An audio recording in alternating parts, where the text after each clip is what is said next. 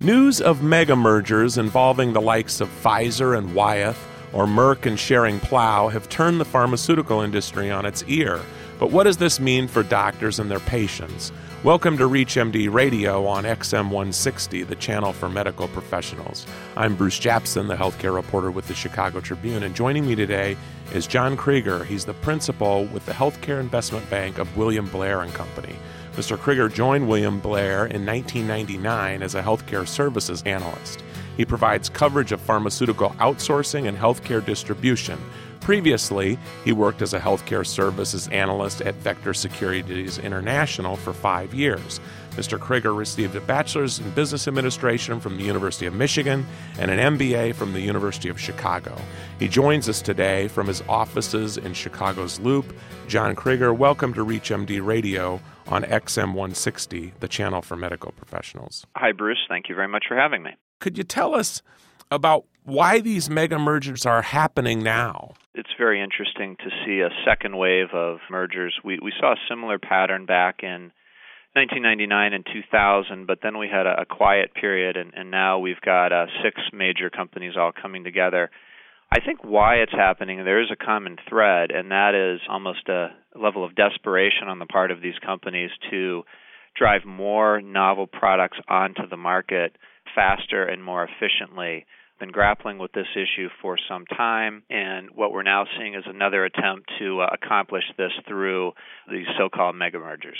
Is this sort of a harbinger of anything, particularly for physicians that they need to worry about? I mean, quite frankly, it's a lot of this is, comes on because Pfizer, for example, is losing a patent protection on Lipitor, and so you're going to see more generics on the market. But does this have a, a meaning for physicians in their practices per se? I don't think so. I think what you'll probably see is a short term and a long term effect what we know from the past has been that these mergers will lead to a round of cost cutting and, and perhaps a period of, of introspection where the, the companies get a bit distracted and start focusing on integration. What that might mean for physicians is fewer sales reps coming into their office. They might see less in the way of sales and marketing and promotion activities because these companies will unquestionably try to save some money and improve their earnings by cutting sales and marketing costs, as well as costs throughout the system. But that's sort of the short term factor. I think the real long term hope of these deals will be more novel products coming through to the market, which would be great news for both physicians and patients. Whether or not it will actually play out that way, however, it's way too soon to know. Now, in your work, are you necessarily a fan of these mergers? I mean, are these mergers, have they ever really come to fruition as far as what their intentions have been? Because it seems like some companies seem to do this every year or so, and perhaps it's because they didn't develop a novel product. We're not big fans of these combinations. In fact, we, we recently went back and, and looked at some of the major transactions that we've seen over the last 10 years. And interestingly enough, very few of them have turned out to be successful, at least if you measure it by the performance of the combined companies compared to their peers, most of them have actually done worse, and only only one or two have done even slightly better. So the ultimate goal here of better performance and better product flow really hasn't happened. If we were doing this call 3 months or 6 months ago, I would have told you I would have expected, rather than these big mega mergers, I would have expected large drug companies like Pfizer and Merck to instead be targeting smaller biotech companies, which is generally where the innovative products have been coming over the last 10 or 20 years. And that's something interesting that a lot of physicians might be seeing is that the drugs of the future would seem to be more complex and they might not necessarily be something that they're even going to see samples for in their office in terms of a pill or a capsule. No question, these are the so called large molecules that have been coming out of the biotech industry since that industry really came of age in the 90s if you look at any measure of the overall industry's growth, it's being dominated by these large molecules.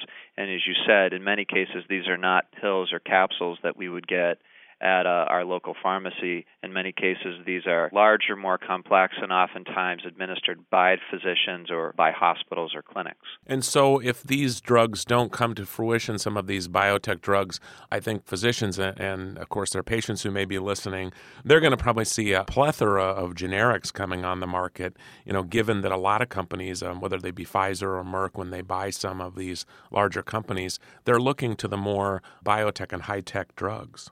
I agree. You asked me initially what was the catalyst for some, this latest round of mergers, and I neglected to mention that. I think in every case, generally speaking, it's one of the major products that of these companies coming up for uh, patent expiration over the next few years. That generally represents a major financial risk for these companies, and that's driving them to seek a merger partner to hopefully ease that patent cliff, so to speak. And do you see in any certain treatment areas, I know you follow the outsourcing and healthcare distribution, if you will, certain areas where physicians will see drug companies in their pitches as far as different therapeutic areas perhaps that, that might be on the horizon because of these deals? That's a great question. I don't think these deals per se will necessarily change the marketing pitch, but I do believe that if you kind of step back and say where are some of the most interesting innovations occurring, it seems like oncology is one of the first categories that, that everyone's mentioning. So I think if we if we look out over the next five or ten years, we would expect the cancer drugs of tomorrow to really dominate the new product flow and therefore the, the sales and marketing flow of these companies. Well, if you're just joining us, or even if you're new to our channel, you're listening to ReachMD Radio on XM 160, the channel for medical professionals. I'm Bruce Japsen of the Chicago Tribune. I'm your host. And joining me today is John Krieger. He's a principal with the healthcare investment bank William Blair and Company, which has been very active in the healthcare sector with pharmaceutical companies, device makers, and the like for, for decades now. And we were just talking with him about these mega mergers that a lot of physicians and patients are hearing about Pfizer and Wyeth, uh, Merck and Schering-Plough. I mean, these are sort of name brands in the healthcare industry, and we're talking about innovation and one of the things I've noticed with these mergers is they talk about massive layoffs of people, but also research and development. Some drug makers are cutting back on certain areas of research. And I wanted to ask you in your familiarity with this is is this a problematic thing? I mean, will physicians perhaps if they're in research, would they see some of these things disappear, some projects? Uh, another good question. It's interesting. If we look at past mergers and past cost-cutting efforts on the part of the large drug companies, R&D has generally been the sacred cow. It hasn't been touched. And even as companies have gone through patent expirations and slowdowns in earnings, they've generally been pretty disciplined about continuing to spend on R&D. With the all of the economic turmoil that we've seen over the last six to 12 months, however, that seems to be changing. We are seeing cutbacks in R&D spending across the industry. And we've even seen some evidence that companies like Pfizer are actually trimming their pipelines and really refocusing their efforts on the, the highest priority products. So that's a little troubling. Again, we've always felt like the real key long term path to uh, success in healthcare as part of the kind of William Blair philosophy is innovation, especially in healthcare where the, the dollars are scarce. So we'd like to see companies focusing a lot of their efforts on R&D and it will be interesting to see if they kind of get back to their knitting and we see R&D starting to grow again as the economy recovers.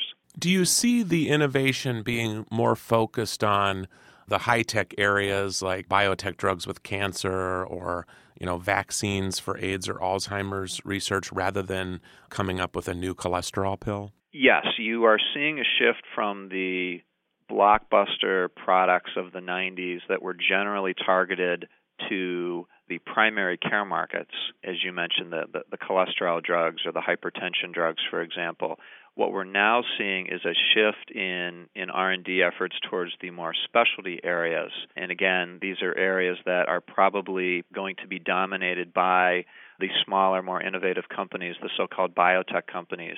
These are areas like oncology, uh, as I mentioned, perhaps uh, central nervous system disorders being another key area. So those are really the areas that we think will dominate.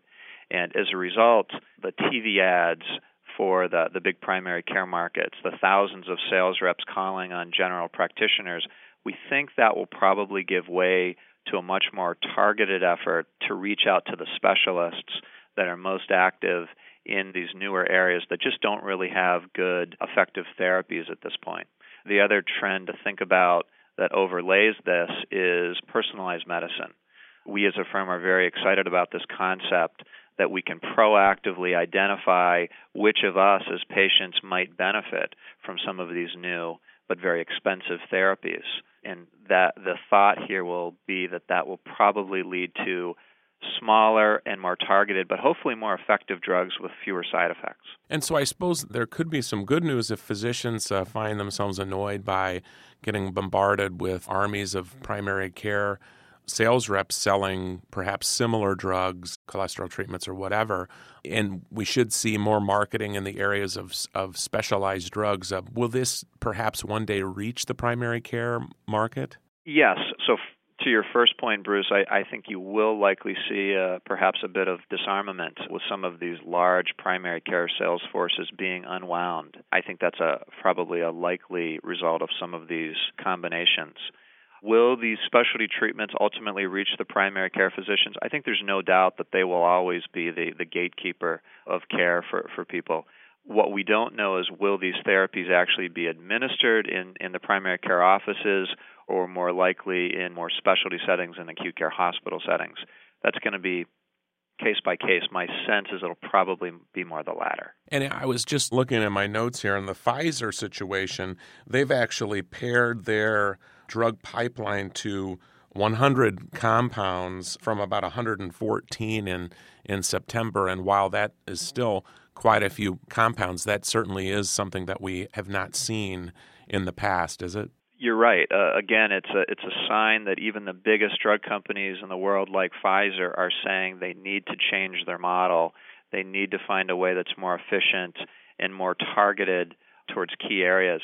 It's a really interesting example because if you if you look at Pfizer, its biggest drug, in fact, the biggest selling drug in the world is Lipitor, which is a cholesterol lowering agent. One of the areas that that company has said they are no longer going to emphasize as part of their drug development area is cardiovascular. So fascinating that even though the, the largest selling drug in their portfolio and the entire industry is coming from cardiovascular, they're really going to change directions and, and focus on other areas. If I could ask, given the market as a whole, when things are down, we've had biotech companies, you know, scaling back, and you know, we're talking about the big pharma scaling back in the areas of research and development. How do you see this all playing out for both large and small pharmaceutical companies, given the, the shape of the economy and the market? Sure. Our hunch is that going forward over the next six to 12 months, rather than seeing more of these mega mergers, our sense is what you'll start to see emerge is a more aggressive either collaboration or maybe outright purchases between the large drug companies and the smaller biotech companies for two real reasons. We've seen increasing evidence that the the most productive R&D models are in these smaller companies where you've got relatively small numbers of scientists really working together and collaborating together. However, because of the bad economy and the declining stock market that we've seen, in the last year, those smaller companies are running out of money. They don't have enough capital to continue to operate and continue to fund their own research. So they've got the innovation, they've got the great ideas, but they do not have the cash. Pharma, of course, has the cash, but they don't have the drugs, they don't have the innovation. So our sense is the next round of consolidation in this industry are not going to be the likes of Pfizer and Wyeth coming together, but will probably be pharma reaching out to these small biotech companies that in many cases we've never even heard of, but really we'll see collaborations and outright deals between those very large companies and very small companies. Well, with that, I'd like to thank John Krieger, who's been our guest. He's a principal and a healthcare services analyst for William Blair Company, which has been in the investment banking business for decades. And we've been talking about mega mergers among the pharmaceutical industry and potential impact to physicians and their patients. And I'd like to thank him for joining us today. My name is Bruce Japsen. I'm the healthcare reporter with the Chicago Tribune, and you've been listening to the Clinicians Roundtable from ReachMD Radio on XM 160, the channel for medical professionals. ReachMD online, on demand, and on the air. Please visit us at reachmd.com, and I'd like to thank you today for listening.